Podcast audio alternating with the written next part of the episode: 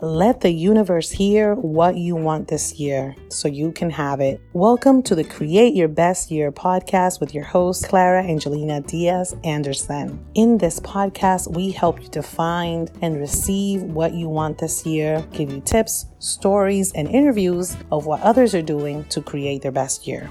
Welcome.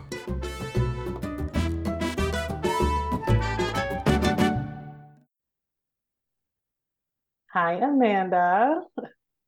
Hey, Clara. Thanks for having me. Thank you for being on the Create Your Best Year podcast. Amanda, can you tell us who you are and what do you do in the world? Sure. My name is Amanda Hem. And like many of your podcast guests, I have multiple hats. but the one that I'm going to talk about, you know, I'm mom, I'm a wife, I'm a daughter of aging parents. Um, but the one that I'm going to talk mostly about today is that I am a new parent transition coach with a specific focus on parental leave and helping parents and the companies that value them navigate through all of the changes of taking leave, well, preparing for leave, taking leave, building those strong foundations at home, and then returning back to work feeling confident and successful and engaged and like they have a choice and they're happy with the choice that they've made. That's amazing. And I so wish I had you during my two pregnancies because I mean there's so much so much in what you said like the the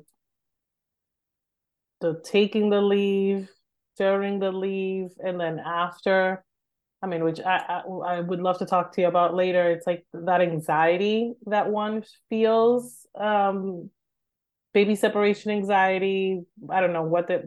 There must be other names for it. Um, but yeah, I would love to know how how did you come to do this work? So, and we can dive into all of those different things in a little bit. But the I came to this work through a zigzag path, which I think is how many of us do. I had my babies while I was working in corporate America, and I had a fairly smooth transition thanks to a manager who wouldn't let me fail. He was absolutely incredible and encouraged me to take a promotion when I was pregnant. When I came back, he had written in my calendar three times a day meal preparation, which was his like approval of me pumping at work and being mm. okay to take that time and space. Um, and while I was managing, while I was working there, I was managing a team, many of whom became mothers or fathers while they were working under me. And so I had direct reports who had children in the NICU or who came back to work with postpartum depression. And I kind of muddled my way through it. We made it work, but I didn't really have any idea of how to manage people through these life transitions. Um, and I learned a lot as I went. But for a variety of reasons, I left that job. I took a 180 and I became a postpartum doula, a lactation educator, a facilitator of new moms groups, and started doing um, prepared parenting classes for expecting parents. And what I kept seeing over and over again is that one, this is a tough time of life, which we all know. Like there's just a lot going on, a lot of transitions, a lot of internal shifts of who you are as an individual person and then a parent and then a working parent. But it was the returning back to work where people often felt like they were totally unprepared. You know, you read the baby books, you take the childbirth classes, you uh, have an idea of what might it, it might still pull you off guard, but you have an idea of what to expect. But the returning to work was something that many families hadn't even thought about until it was looming over them. And then the companies, um, I found that there was many managers who were like me, who didn't really know what to do or how to handle situations or felt uncomfortable. They didn't want to step into areas that they shouldn't legally, but at the same time, they wanted to show compassion but they didn't know how to. Um, and so I took all of the knowledge that I was doing as a postpartum doula and then my own experiences. And I had a company where I worked with businesses to help them navigate some of these transitions.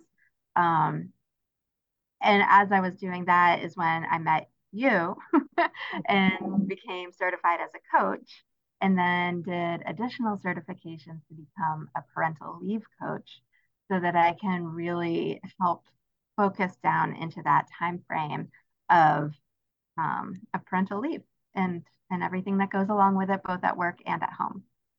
That's amazing. So it's like you took your own personal experience, you went and got some education, and you're like, I want to do, which I totally identify with, Amanda. Like, I want to do for people what somebody did for me. Like, that's the mm-hmm. reason why I became a coach because I was so amazed by what a coach did for me. But I mean, you're doing it in in this space. That's so awesome. So, like, you know, I find I find you know what you do is so important, but then it's some sometimes very overlooked. You know, as you were saying, like people don't start to think about returning to work until it's like, oh my God, I'm going to work in two weeks, or I'm going to work in three weeks. I need to find childcare. But like, what are some of the other things that people kind of like overlook when they're thinking about going back to work? and and I say people because I just don't mean the moms, but then it's like the moms, the dads, like the whole the team. It absolutely is a whole team, and and sometimes that team all goes to work at once, and sometimes that team has staggered starts, and so it's a constant renegotiation with your team, um, at home and at work, of changes in roles and responsibilities and routines and how that impacts everybody. So, uh, oftentimes, if I work with parents and one parent goes back to work, the other parent stays at home for a little bit longer. The parent that stays at home tends to take on more of the home-based responsibility, right? Because they're they're there. That's what they're doing. And then when they go back to work, there needs to be a renegotiation with that partner of saying, okay, now that we're both back at work, how are we going to negotiate these roles and responsibilities? And sometimes that happens and sometimes it doesn't. And when it doesn't, that's when you get the burnout, you get the lopsided parenting. Um, and so that's one big area that I talk to parents about of, of how what were your supports when you were at home and what are your supports when you're going back to work and how can you um, rebalance those through each of those shifts that you're going through. Uh, you're saving right. lives. That's what you're doing, Amanda. you're you're saving families. You're saving lives because that's that's so um. Again, it's like it's so important, and then it's so overlooked. Um, and that's. I was going to say that's your, you know, those examples that come to mind. You immediately think of your home team, but then you also have your work team. So if you're returning to work and you're working a different schedule or you're trying to step into a different um, role or you had things that were on your plate before you left that you want to leave behind and you're moving in a different direction uh, how to communicate that with your team so that everybody's feeling like it's a win-win and nobody's feeling like they're getting you know extra responsibilities dropped on them that they're not interested in that they're having to pick up slack that there's guilt and resentment So you want to make sure that that communication is happening there as well. Yeah, and that's so important. And I would love to, to touch on um like working with the mom to help her see that, you know, and I'm speaking for myself because I thought I could do it all. I was like, oh, I'm gonna take care of my child at home and you know, that I'm gonna run my business when she takes a nap, you know, and it's all gonna be so wonderful. and it's not that way. You mentioned this three things, like what I, I see as the three R's. How are your roles, responsibilities, and routines gonna change right when you're gonna have a child? And I mean, even though you read the books, like nobody tells you how sometimes as a mom, I mean, I think for me it was um a bit isolating Mm-hmm. Um, you know, my husband went back to work first, and I, you know, worked from home. So I had to think of like, what are all the things that I'm going to put in place to support? I mean, take care of my child, but also to support me, right? Um, as a new mother, and so like what are some practical things that you you recommend for moms to think about? Like you're listening to this and you're pregnant or you're about to have your other kid or you just had your kid. Like what are some kind of some some things in place to to think about as you're building your community of support? Yeah i'm going to throw a fourth one a fourth r at you too which is oh, relationships. Yeah. mm. right? And so those relationships change and i do one of the things that I tell new parents very frequently is people don't change just because you had a baby. right? Oh you change. Gosh. you yes. change, but people don't change just because you had a baby. So when you're starting to think about those support networks, you the first thing is to do sort of a self-evaluation. What is it that you're going to need help with? What are the areas?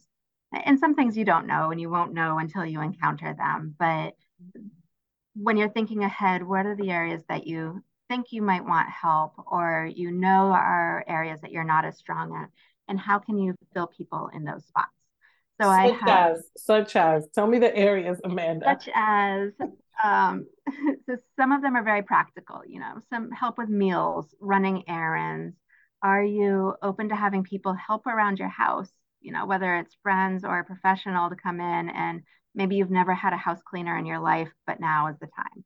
Or you've never used Instacart, but now is the time to try to use Instacart to get some of those shortcuts.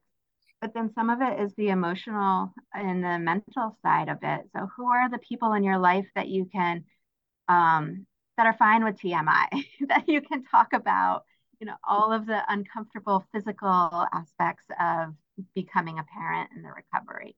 Who are the people in your life that are uh, up really early in the morning that if you are having a hard time at six o'clock in the morning, you know you can call, or conversely at 11 o'clock at night. Um, who are the experienced parents in your life that you can turn to to ask for advice and you know that they're going to um, give you the, the kind of advice that you want and can be there and supportive for you. Uh, so it's it's both practical task oriented and the knowledge based and then the mental and emotional support. And recognizing that that the people that you've counted on at other times of your life might not fill those same roles now. You know your your best friend for the last 20 years has decided that parenthood is not for them and they don't even like kids. They're probably not going to be there for you in the way that you need right now. And it doesn't make them less of a friend or less dear to you but they might not um, have the mindset to help you at this exact moment of life. Um, so it's like almost like building up a board of. I was like I was to say board of advisors, but like a board of support. Yeah. Um. Hmm. yeah. yeah. Jeez. And and you know your mother-in-law that was miserable about helping you with your first apartment and moving in and didn't do well with the transition and only criticized is probably not going to be the person who is your cheerleader going through this because some of those same traits are going to come through. But she might be perfect at lining up a meal train for you and making sure that you and the baby are fed and taken care of in some of those other ways. Uh, so finding, playing to the strengths and asking for help. Wow, that's big. Yeah, the relationships the routines. Oh my God, the first time I remember when I had my first daughter and I had to take a shower and I had to bring her into the bathroom, I was like, oh my God. what why wasn't this planned for? Right. why, why weren't my showers accounted for? Um yeah, and then like how do you help women deal with I mean women, men, um, the parent, um, deal with the anxiety that one feels when one goes back to work? You know, it's a case by case because everybody's anxiety comes from a different place in their senses of guilt. So some people are feeling anxious about leaving the baby or leaving the baby with a caretaker. Other people are feeling guilty that they don't feel guilty because they're so excited to go back to work where it feels like they're competent and they know what they're doing. um, so a lot of that anxiety it's it's it's breaking it down. You know, is this something that's realistic to be anxious about, or is it not realistic to be? What are some safeguards that we can put in place that are going to help you feel better about this? If you're anxious about leaving the baby with a caretaker, how can we do some dry runs? So the very first day the baby's with the caretaker is not your first day at work. That should not happen because you're going to be an emotional wreck and you need that you know can you do a two hour stint uh, an afternoon where you go out to lunch with a friend and come back and know that the baby's okay how can you have check-ins throughout the day with the caretaker to make sure that feeling okay um, or setting Uh, if the anxiety is more around can i handle it all? Can i i had a full-time job of taking care of a baby. How do i put a full-time career on top of this? How can we do check-ins in a week in three weeks and say like let's reevaluate and make it not feel as permanent? Sometimes we especially in this phase of life whatever's happening immediately in front of us is what we think is going to always be like and that's not the case and you know as a parent that you know what what your worries are with a one month old is very different than with a three month old is very different than a year old and that it's constantly changing. So reminding the parents that like we're going to try this and we're going to see how it works. And then let's check in in a week and we'll talk about what's worked and what didn't and then we can adjust. And it makes it feel like there's possibilities and there's hope and it's not just a situation that they're stuck with. You know everything you say mm-hmm. sounds like it makes perfect sense. It you know in my mind i'm like it's super important. But what you just said about doing a, a dry run, you know, or like practicing being away from the baby for a certain amount of time to build up to the time when like you have to be at work, you know, let's say seven, eight hours. I mean, it sounds very practical and it makes sense, but I'm thinking to myself, like, damn, I wish I would have done that. Right. yeah. Because I remember and- the first time I was going to work, I was literally like, I thought about jumping around like four times and it happens to uh, and i and i've heard that it's happened to a lot of people but this practicing like or like building up to it was not something i thought i could like afford myself the luxury of doing i don't know why and to take it a step further to practice at your commute time if you have a commute and to practice soup to nuts like you're packing your pumping bag you're packing your own lunch you're packing the baby's bag so that when it all goes wrong, because you know the baby's going to have a blowout as you're trying to walk out the door, you know you're going to get stuck behind the school bus. That if you can have some of those routines figured out ahead of time and you know, then you can build the contingency plans, which makes things seem easier. But but yeah, we don't think about that stuff. We just think about I want to take advantage of every moment at home while I can. yeah, and I remember like after a while I had to give myself like 15 to 20 minute grace period.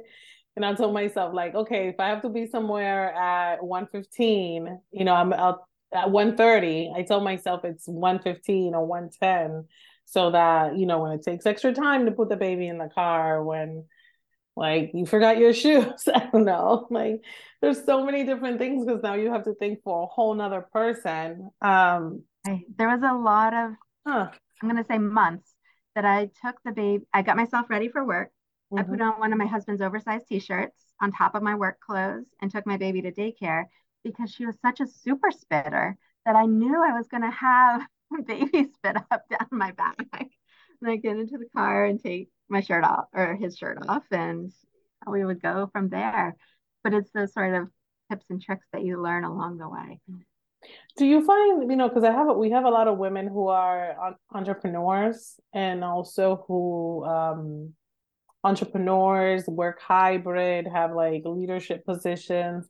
Like do you find that the transition is different for let's say like women that are in top roles you know, as opposed to let's say somebody who maybe is not, um, or is an entrepreneur. I don't know. Do you find that there's a difference?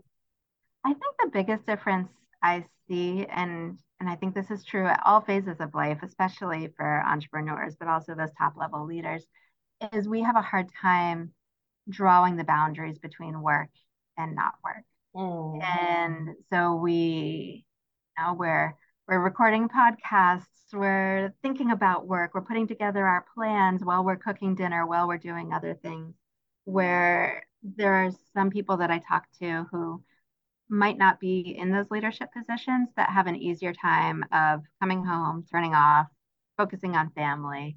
So I think the big challenge for for us as women who are entrepreneurs and leaders is is figuring out what boundaries feel right for us and then honoring those boundaries and communicating those boundaries to our greater teams of you know whether that's work teams or home teams so that we mm-hmm. can you're, you're never going to be able to do it all like you said but having the time and space to to focus on what's important at the time that it's important. Yeah and it's like not just boundaries with your team but like boundaries with self oh my yeah. gosh yeah it's so hard because it's like you can i mean i can always be working um but of course my child was not going to allow me to do that um right. interesting right. Um, and i um, also talk with parents a lot about self-care which comes into those boundaries too mm. uh, you need to make sure that you're taking care of you so you have the the strength and the stamina to take care of your child your family and your business uh, and that self care doesn't necessarily mean getting mani pedis and massages, but it could mean taking five minutes for a cup of coffee by yourself, making sure that you're going outside and getting fresh air for 10 minutes every day. Mm. Recognizing what those are and honoring them. And then if you have a partner, asking them to do the same thing, learning what their self care is, because chances are their self care is going to look very different than your self care, and helping to hold each other accountable for fitting that time and space into your days. No, that's so important. Do you find yourself, Amanda, working um, with both parents um, or just one? How I, I do. I do. It tends to, I'm going to say, especially since the pandemic and especially since Massachusetts instituted paid family medical leave, I'm getting more and more dads involved in those early weeks and months of their child's life, which is really exciting to me. I'm going to give you an example of a family that I'm working with right now. The mom, um, I actually just got a text with the new baby who was born yesterday, which is super exciting. But I've been working with them for a number of months. Um, and the mom knows that she's not going to go to work after the baby comes. But we've been helping to navigate what are those transitions that she's going to be going through, what are some of the ways that she can prepare for the baby. And then the dad is working in an industry where the most amount of parental leave that anybody has ever taken is five of paternity leave sorry paternity leave is five days. Hmm. and he wants to take and so we've been working on how does he communicate that with his team? How can he legally he's he's totally in the clear of being able to take this it's within his rights but systemically within his organization, it's a total culture shift. So figuring out how are we navigating um, those conversations so that everybody feels good about it. And he's, I, this guy is like, taking it above and beyond where not only is he looking at himself, but he's saying, how can I set the precedent so that people coming after me can feel like they can take leave, whether it's a honeymoon for a vacation, caring for an aging parent, or having their own child. Um, and so sometimes I'm working with her, sometimes I'm working with him, and a lot of times we're coming together of what are her needs, his needs, and how does that intersection um, play out. Um, That's fantastic. It's it's been really cool to work with them. That's amazing. Um, yeah, I I love to see that when it's both parents involved and you know really dealing with kind of what's like it's it's like the invisible work, the invisible preparation that it takes. Because I mean, we're not, we haven't even touched upon like who's caring for the child. Right. Um, exactly. um, so that's that's amazing. That's amazing. Um, how do people usually find you, Amanda? So this is a tricky question because parental leave coaching and even new parent transition coaching is still a new idea for a lot of people. It's something that I'm having to do a lot of education around what does this mean and why can this be helpful and beneficial. So a lot of times people do find me through their lactation consultants, through their doulas or their OBs, you know, people that have known me, uh, friends and family and referrals. Um, but if you're listening to this and you're looking for me, I'm at amandahem.com. Um, I'm also on LinkedIn, Instagram, and Facebook. Has it been like word of mouth mostly? It has been. It has been. I'm finding that a lot of the word of mouth is coming from other perinatal professionals. So other people okay. that would be interacting with parents at the same time. So maybe it's they're acupuncturists for fertility treatments. And then they're saying, oh, it seems like maybe you need some extra support. Or mental health clinicians um, who are saying, you know, we know that you've had a history of anxiety or depression and you're going into this phase of life where uh, to, to mitigate some of your risks, getting extra support now would be really helpful. And so I get referrals from that. And then, you know, parents that I work with talk to other parents yeah. that are having babies, their friends and family. That's amazing. I mean, I think the work you do is so amazing. It's so important. Um, and so, I mean, yeah, if, if you are pregnant, already had a baby, working on getting back to work and doing it in a way that is sane and healthy and collaborative. Um, yeah, we'll have all of Amanda's information um, on the show notes. But you know, this this show is called the Create Your Best Year podcast, and I always love to ask Amanda either what does creating your best year mean to you, or what are some things that you're doing to create your best year? Um, if anything, over the last few years, we have learned that year over year is different than you expect, right? We have all become masters at adapting and rolling with it.